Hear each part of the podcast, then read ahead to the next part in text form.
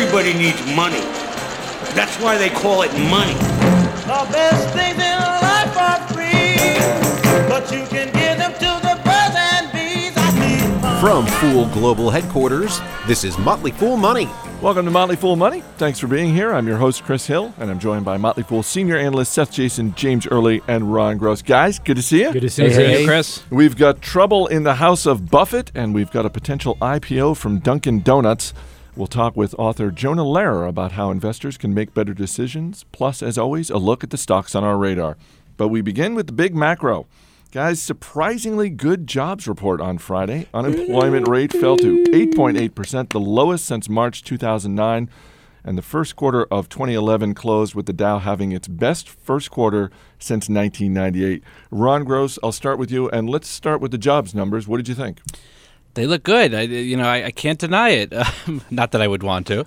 But second month in a row of employment gains. The unemployment rate, as you said, fell to 8.8%. I like the fact that it was on the heels of private sector job creation. Government actually continues to fall. But private sector looks strong. Obviously, the unemployment numbers have been kind of this Achilles heel of the stock market and the economy, people waiting to see that improve, and we're doing so.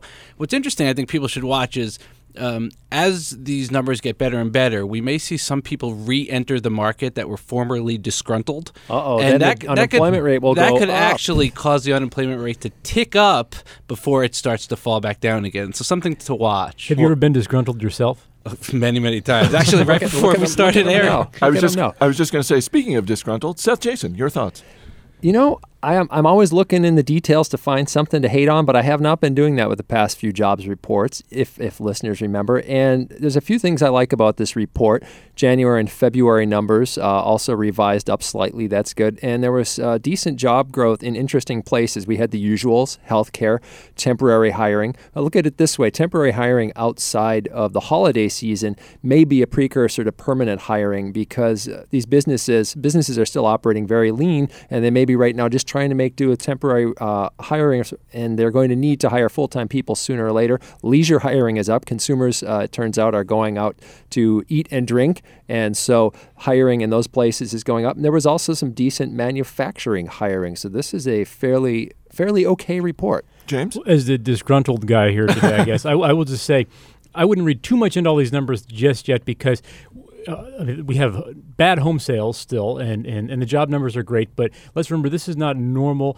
This is sort of the equivalent of watching two boxers who are totally exhausted and would have collapsed a long time ago be given a whole bunch of caffeine, and now they're doing weird things. And this economy has been stimulated in strange ways by the Fed, and we don't know how it's going to actually play out. You don't actually watch a lot of boxing, do you? I do not. That would not really be an analogy. It's not a true to life analogy. Like a perfect analogy. It's horse caffeine, actually. Ron Gross, let's go back to the Dow for a second. I mean, best first quarter for the Dow in 13 years. Should we make much of that? Well, what's interesting is let's remember what happened during this quarter. Middle East unrest, North African unrest, regime change in Egypt. We bombed Libya. Mm-hmm. We had a tsunami, an earthquake, and a nuclear crisis in Japan. And the stock market still had the strongest first quarter since 1998. That shows you how focused investors are. Strongest down. And the S&P 500 as well since 1998. That shows you how focused investors are on the rebound of the U.S. economy to be able to shake all that other stuff off. Now, if once stimulus is removed, as James was just talking, we kind of take a step back, look out below. And we need to watch out for that because England is a prime example of this. Anyone who's out there listening who's an austerity hog and we need to cut government spending and all that, you really have to be careful about doing that during a recession. In England, they had regime change there, and they cut a lot of government spending and put themselves right back into recession. All right. Speaking of Japan, the Japanese government is expected to buy a 50% stake in TEPCO, the Tokyo Electric Power Company, which obviously was undergoing significant challenges in the wake of the earthquake and tsunami. James Early, government bailout of a big distressed company. This sounds vaguely familiar. It's interesting, Chris. And let me just first clarify that there's a lot of debate as to what extent the Japanese government really wants to do this. They're saying no, but maybe they're just playing coy. Presumably they wouldn't want to leak to sort sort of leak too much information too soon. But for perspective, Chris, it's certainly not TEPCO's fault that a 9.0 earthquake and then a tsunami hit its service area. But at the same time, apparently this company had the disaster preparedness had a disaster preparedness plan that makes FEMA look like the Boy Scouts of America. It was like some guy on the third floor had a flashlight, and that was it. So they're it's a pretty nice flashlight, James. They're really suffering. But bottom line is that the government can't let a big power company go bankrupt. That's just impossible. What are you going to do? Just knock out electric power to your some of your biggest cities? It's literally impossible. They will have to come in if this company can't meet its obligations and bail it out in whatever way, shape, or form is necessary. We've talked in here before about different countries around the world sort of hitting the pause button when it comes to nuclear power. This story aside, a year from now, what do you think we're going to see in terms of nuclear power? Will there be a meaningful pullback by countries, or is it just going to be business as usual? Chris, even in the U.S., 3 Mile Island happened in 1979. It took some, and it contained the meltdown of the problem exactly as it was supposed to do. It still took 30 years before the U.S. even started to dip its toe in the new nuclear waters again. Europe has a lot more nuclear than we do. China's jumping into it, but the risk is headline risk. It's sort of like a plane crash. It looks bad, even if driving is much more dangerous, and coal power, the alternatives to nuclear in general, are much more dangerous. But yeah, I think we're in for a big nuclear freeze for a while. I do too, and that is a shame, because lots of government reports and other research show that or claim that thousands of people die every year as a result of lung-related diseases that can be traced back to pollutants from coal power. Heck, just coal mining kills hundreds of people a year globally. Nuclear power has killed a fraction of those people.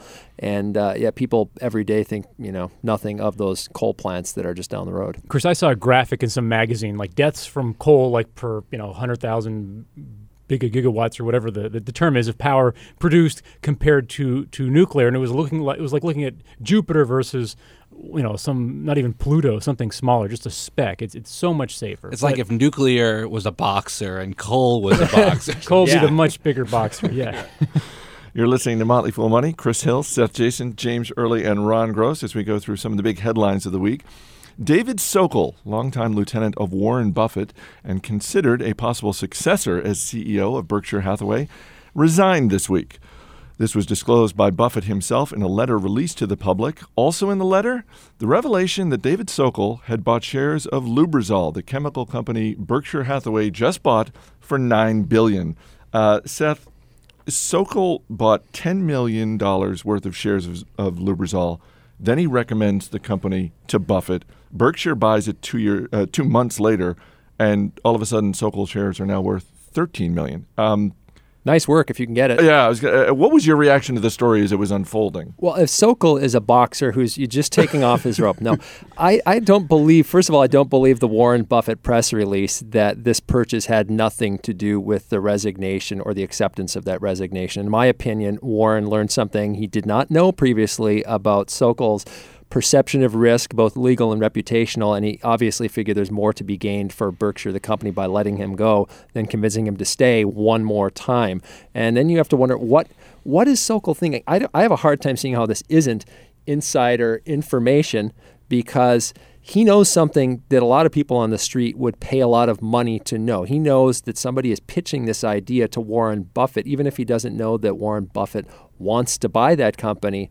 That would still move the stock up. And finally, as a Berkshire shareholder, this makes me worry a little bit about Buffett's process, and I'm going to put it in finger quotes. It seems just a little bit too seat of the pants to me how this whole acquisition happened, at least as he explains it, far too casual. And the fact that he was told, David Sokol said, hey, I own shares, and Warren didn't follow up to say, when did you buy them?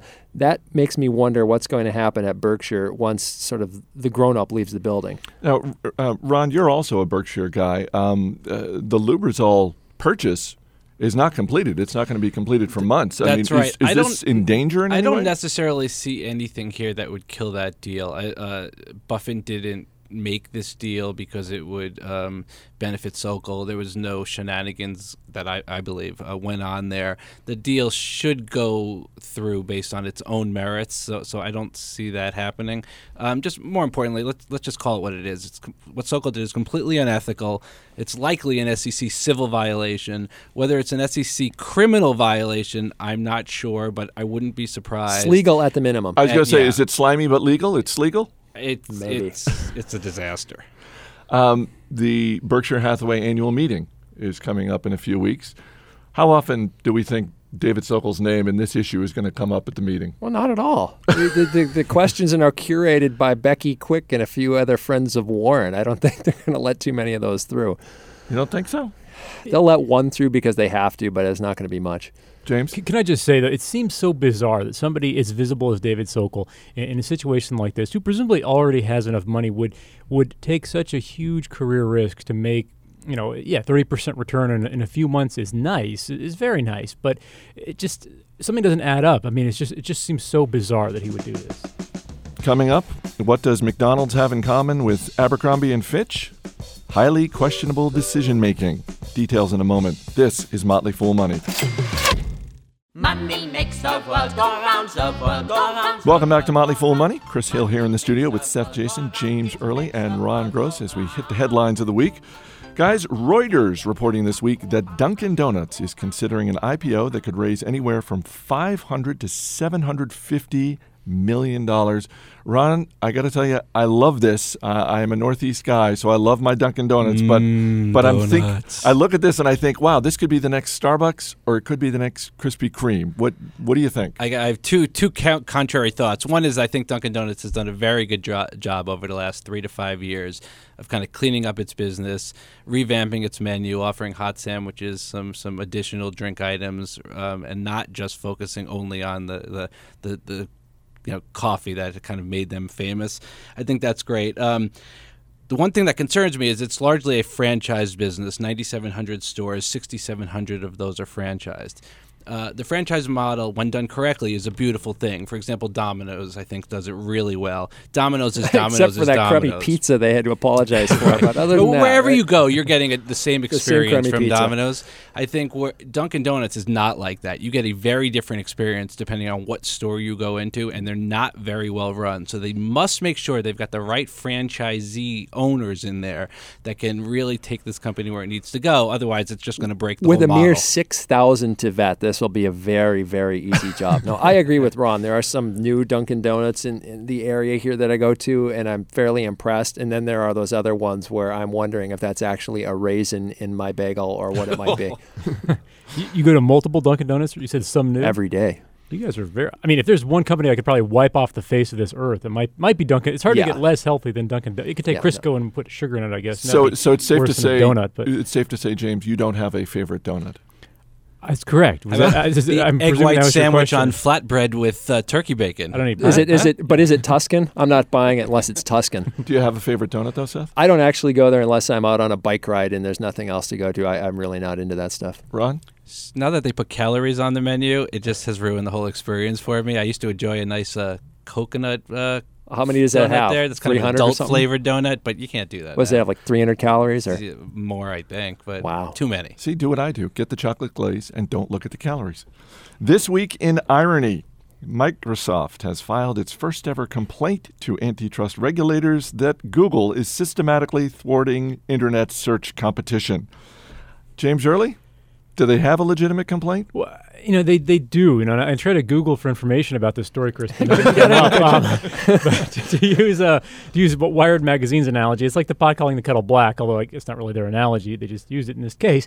Microsoft is a past offender, certainly. I mean, just as bad or not worse. But that doesn't mean they can't have a legitimate complaint against Google for being a current offender. They're blocking some YouTube things on phones that Android phones can have, that Apple phones can have. The claim. You don't want Google suing us, right? But alleged. Yeah. Yeah, we don't need the Google lawyers breaking down our door. Google is alleged is becoming the Microsoft of search in a way. I mean, dominant companies tend to step on toes, and Google is sort of doing what Microsoft did years ago in the search space now. And I think you could argue that the stakes here are bigger. It's the other irony is that this is in the EU, where they were a lot tougher on Microsoft. And I would like to mention and revisit they were tougher on Microsoft about stuff that did not matter at all. The big burr under the saddle at the EU was Windows Media Player, a piece of software that nobody uses at the time when iTunes was becoming a senate. They made them take it out of the operating system and cry out because maybe potentially it could have been an advantage. And it clearly was not at the time they were complaining about it. And it was the same thing with Internet Explorer. If somebody is too dominant in search, I think that it's much worse for a much wider swath of business. All right, guys, time for This Week in Questionable Decision Making. Up first, Abercrombie & Fitch made headlines for its marketing of the Ashley Push-Up Triangle, a padded bikini bra for preteen girls. This is part of the Abercrombie Kids line, which is geared towards kids 8 to 14. Seth, I mean, we've made fun of Abercrombie for the shirtless guys on their investor relations website and all that sort of thing. Fierce. This is just gross. No, I'm going to call... I feel pretty bad here. None of you guys knows, but I was this close to selling a new design for a padded baby boy budgie smuggler for those 5-year-olds who need a little help down at the pool. I mean, come on, that water is cold. What 5 or 8-year-old doesn't need a little help with his self-esteem? Now, this is really Abercrombie. You guys are gross, and you've guaranteed that my daughter doesn't ever get clothes from your store. Ron? I don't think we need to keep associating my last name with the debacle that is Abercrombie. Grosser than gross. Despicable. I have almost nothing to say about this as a father. How many daughters we got? A daughter. Yeah. I just think it's pretty disgusting. All right. Up next, McDonald's. Guys, here's a USA Today headline from this week. Ronald McDonald is reaching out to kids online. Yeah. What could go wrong? It's part of a new TV campaign that asks kids to upload their photos to a McDonald's website and create photos of themselves with Ronald McDonald.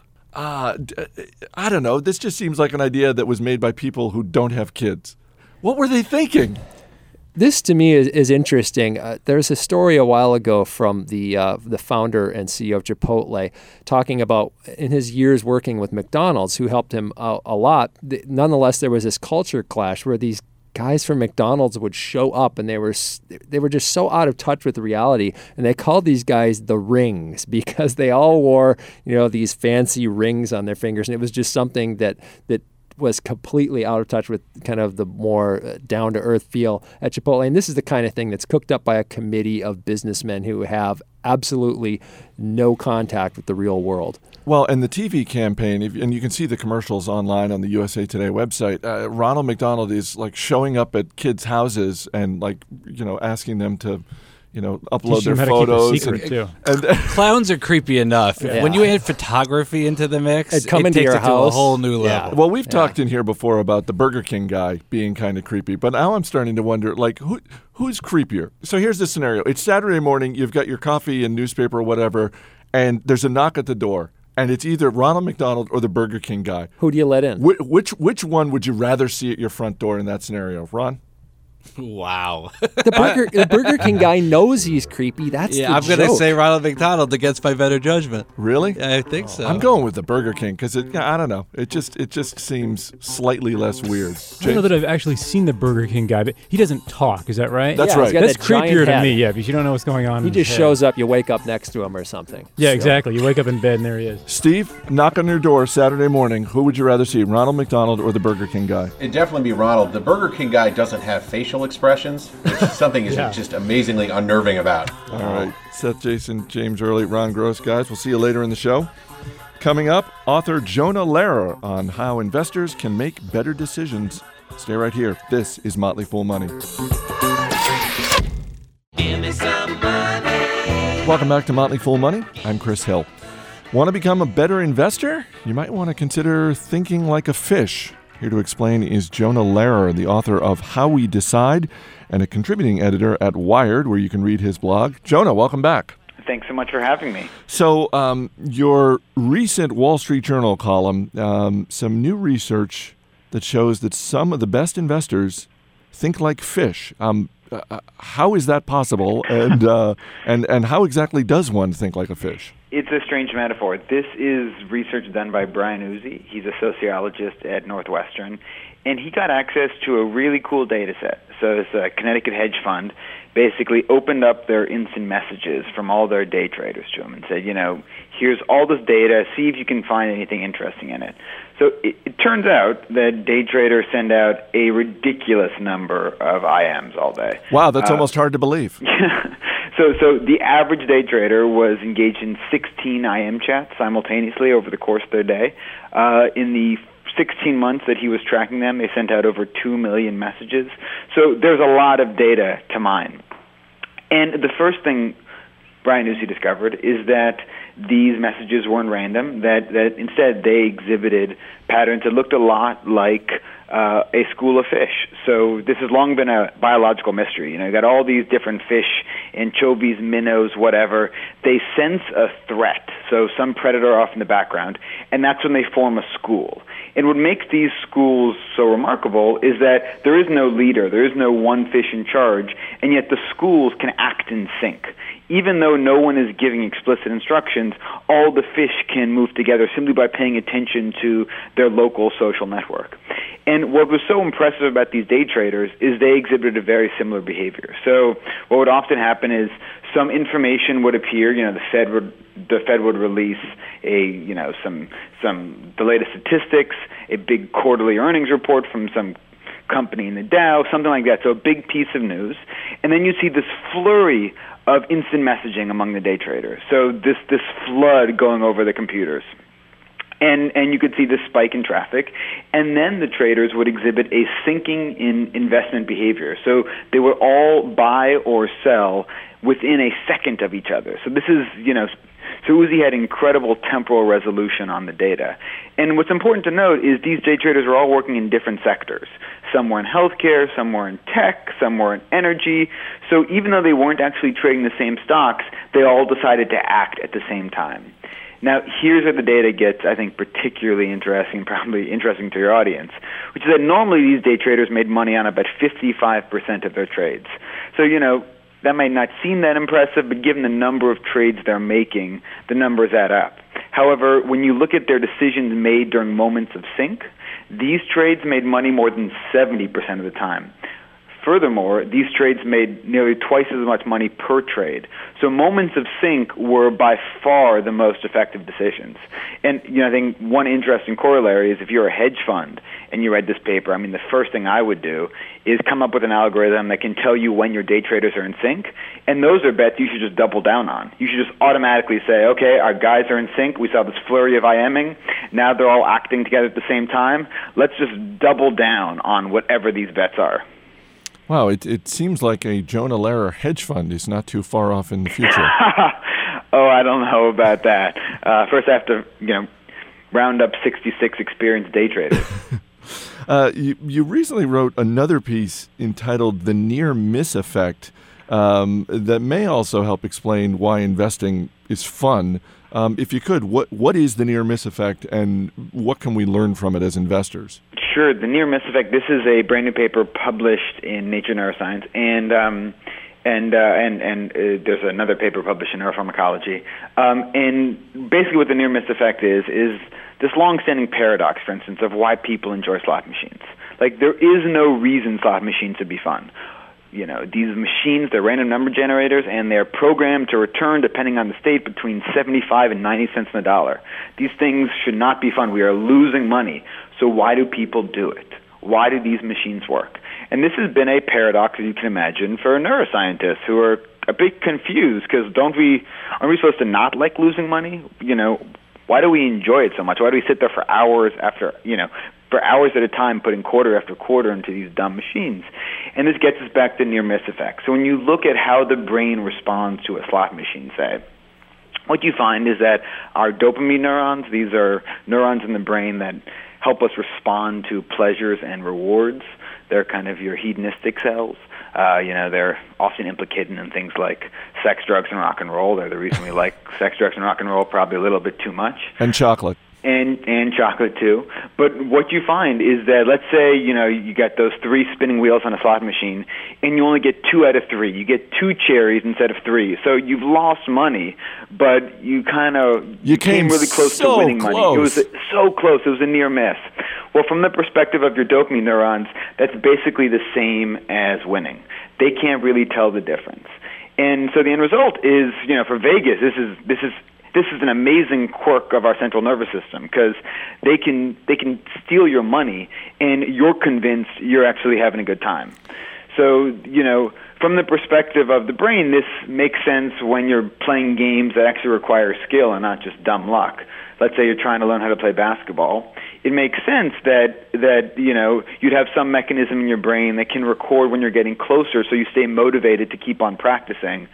The problem is when you're engaged in random systems like a slot machine, or, you know, perhaps even some variance of the stock market, the near miss effect is going to keep you chasing illusory skills. So you will keep on playing even when you're losing money, simply because you believe you're getting close. So the chemicals in your body say that you're winning, but your ATM statement says you've actually lost a lot of money. Yeah, and at moments like that, listen to your ATM statement. You're listening to Motley Fool Money. Our guest is Jonah Lehrer, author of How We Decide and a contributing editor at Wired. So one of the things we try to focus on at the Motley Fool is obviously success in investing. You recently wrote a piece about the traits that predict success. One of the ones I found most interesting was grit. If you could just sort of expound on the virtue of grit. Grit is a trait, psychological trait, that's really been pioneered by a psychologist named Angela Duckworth at the University of Pennsylvania. And grit is a measure of two things. One, your passion, how single-minded you are. And two, your willingness to persevere to accomplish some goal, you know, in that thing you're obsessed with. It was really developed in conjunction with West Point. West Point had this problem where every year, you know, the first 6 weeks of West Point, they're known as Beast Barracks. And they lose between 5 and 10% of their class, which is a big problem for West Point because those spots aren't filled. So once those kids are gone, they're just gone. And so West Point wanted to find some way to predict which kids were actually going to graduate. So they looked at SAT scores, GPA, physical fitness, you know, all the usual metrics, and nothing predicted who would actually graduate. That's when they brought in Angela Duckworth. She gives people a simple 10-minute test called the Grit-O survey. It asks you questions like how likely you are to persist in the face of struggle. If you know it's a test of grit, it's pretty easy to cheat. The key is to, you know, you don't know what you're being tested in. And then the answers are, you know, a little bit more ambiguous. And what she found is that her results from this Grit-O survey were the only things that actually predicted who would graduate from West Point. She's since shown that levels of grit predict success in all numbers, in all kinds of domains, from whether or not you'll graduate from Teach for America to success in the National Spelling Bee. And you know, it's really about what grit allows you to do is to put in those 10,000 hours of practice to really stay committed to a task that you can achieve high levels of success. The larger point, of course, is that we've been so obsessed with these other metrics of success, these metrics that, you know, you can measure in a short amount of time, like the IQ test, measures of raw talent. But those measures are often pretty disappointing when you try to ask yourself, well, how predictive are they of success in the real world? What's often much more predictive are these measures like grit, self-control, conscientiousness, things we're not testing, things we're not even thinking about. And when it comes to success in the real world, and not just success, say, you know, while we're being tested, they're often what matters. You're listening to Motley Fool Money, talking with Jonah Lehrer, author of How We Decide. What do you think is the biggest lingering misconception about how the mind works? You know, I think despite all the evidence to the contrary, we still think we're much more rational than we are. You know, when I go and talk to people about, you know, all the irrational quirks that kind of built into the brain, everyone kind of acts like, oh, yeah, that explains my neighbor. Oh, yeah, my wife does that. But never me. I'm a rational agent. I'm Homo economicus. So, you know, just, no, this explains everybody. We're all built the same way. All right. And finally, before we get to buy, sell, or hold, since we're a show for investors, what are one or two things every investor can do to make better decisions? You know, I think the first thing is to just be aware of what psychologists call the certainty trap.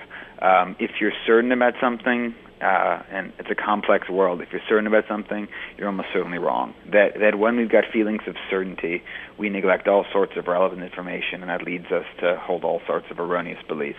Now, are you certain about that? Yes, but the data is very, very solid. Oh, okay. Touche. But so, you know, that is one of those blind spots that everyone is blind to. Just be aware of the certainty trap. Just in general, I think we all have to do a better job of thinking about thinking, practicing what psychologists call metacognition. We've got a long list of biases and heuristics and flaws that have been built into our mind that we've really identified over the last 20 to 25 years, going back to Kahneman and Tversky and prospect theory. And if I were an investor and, you know, my livelihood depended upon these high-stakes decisions, the first thing I would do is familiarize myself with all these flaws and biases, just so I could become more aware of them when I'm making decisions, because the only way to avoid these flaws is to know about them. You're listening to Motley Fool Money. Our guest is Jonah Lehrer. Jonah, time to wrap up with a round of buy, sell, or hold. A lot of businesses use them. Buy, sell, or hold focus groups. Sell the way they're done now. I think this gets back to one of those lingering misconceptions of the mind, which is that not only are we rational, we really have access to why we like what we like. And that's just not the case. Often, many of our preferences we can only understand in context when you just watch behaviors. When you ask people to explain why they like something, they'll often confabulate. They'll often invent reasons on the fly, and often invent reasons which have nothing to do with what they actually want. And so there's a lot of work going back to Timothy Wilson's classic strawberry jam experiments that show that the simplest way to get people to like products that actually suck is to simply ask them why they like them. That the act of inventing an explanation can completely scramble our preferences, and so we say we like things that we don't like, and we don't like things that we actually like. He's got a lot of people talking about his behavior. Buy, sell, or hold the recent decision-making of Charlie Sheen. It's entertaining, isn't it? and that's what he is. He's an entertainer. I mean, you know, it's easy to look down on him, but he's found a way to monetize infamy and grotesque behavior.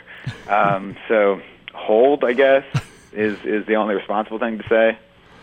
Buy, sell, or hold the importance of getting 8 hours of sleep a night. Buy as an aspiration. So does that mean in practice you're not actually getting 8 hours of sleep a night? No, I'm not. But it's something I aspire to. And, you know, the data on naps is very solid. If you get 6 and nap, you're just as good. Well, I have 3 kids, so long ago I gave up the idea that I'd actually get 8 hours of sleep a night. Buy, sell, or hold the likelihood that evidence will emerge that cell phones are hazardous to our health. Sell. Why is that?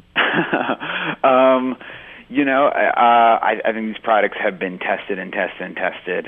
Yes, they affect our brains because they're transmitting devices, and the brain's an electrical machine in the end. So they've been shown to reliably tweak some of the waves you can measure from the brain with EEG. But I think there is no reliable data that these things cause tumors and kill us.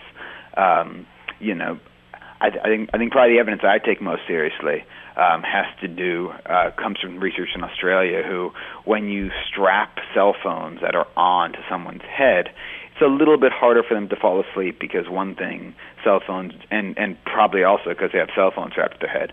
But when you hold cell phones really close to your head, what they do is they interfere with a brainwave that seems to be important for helping us fall asleep. That's perhaps a little bit troubling, but these things aren't giving us tumors. And finally, buy, sell, or hold your next book. Buy it in triplicate. It's my next book is on creativity. It's called Imagine, and it'll be out early 2012. And should you be recommending the hardcover edition or the Kindle edition? I like hardcovers, but that gets back to my royalty rate. So other people may come to a different decision. Jonah Lehrer is the author of How We Decide. He is a contributing editor at Wired, and Time Magazine recently selected Jonah's Twitter feed as one of the ones that you should be following. So if you're on Twitter, be following Jonah Lehrer. Jonah, thanks so much for being here. Thank you.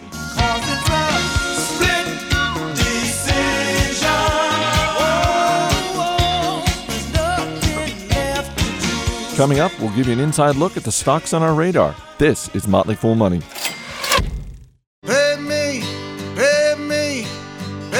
As always, people on the program may have interest in the stocks they talk about. Don't buy or sell stocks based solely on what you hear.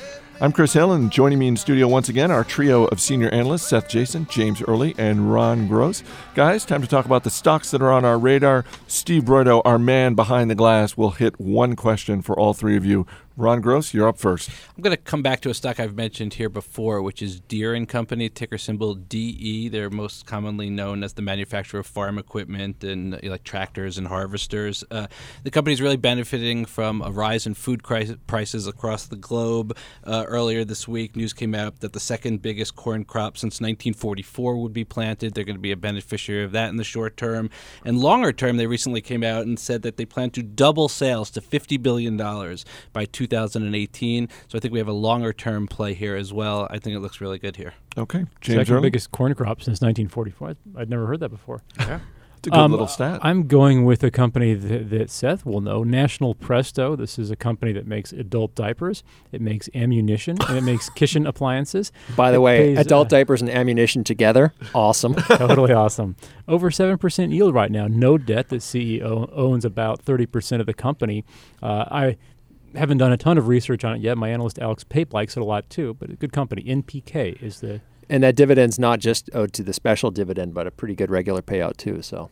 All right, Seth, your stock? Well, this is a little bit of a different kind of stock on the radar. I'm going to tell you about a stock called China Media Express Holdings. The ticker symbol is NASDAQ CCME that opened today down 100%. But why? Well, turns out... This was one of those stocks, I'm going to use finger quotes here, that is a Chinese reverse merger stock. There are a lot of these out there now. They claim to be in the advertising business. And then they came under what some people would call a short seller attack, and finger quotes, where people were looking at the financials and saying, this just cannot be. The margins they claim are crazy. I've tried to look into the relationships they claim. We can't find any evidence of that. There was a lot of argument on the internet. And according to a recent 8K, their auditor said, forget it, we're not working with you anymore, can't rely on past financial filings. That's what happens when something goes to zero. Could be just a complete fraud, which is what people have been alleging. The moral of the story is there are a lot of Chinese companies out there that are hot, and there are similar accusations against many of them. All those accusations are not untrue. There are going to be more of these, so if you're investing in these Chinese companies, you need to be very, very careful. All right, Steve Broido, one question for the group. Yep, my question is, which of these companies would provide the most measured return over the long term? Well, down 100%, China Media Express. Well, it has only up to go. Only up to go. Measured return. I definitely like my company as that might be a good company contender, that will grow nicely year after year after year. Play on the world's need for food and the increase in agriculture. Although I can see a future where we need a lot more ammunition and adult diapers. I was thinking the same thing. Yeah, like my future. All right, Seth Jason, James Early, Ron Gross. Guys, thanks for being here. Thank you, Chris. Thanks to our special guest this week, Jonah Lehrer. You can check out his stuff in the Wall Street Journal and his blog on Wired.com. If you haven't already, check out Market Foolery, our new daily podcast on iTunes and online at marketfoolery.com. Our engineer is Steve Broido. Our producer is Matt Greer. I'm Chris Hill. Thanks for listening. We'll see you next week.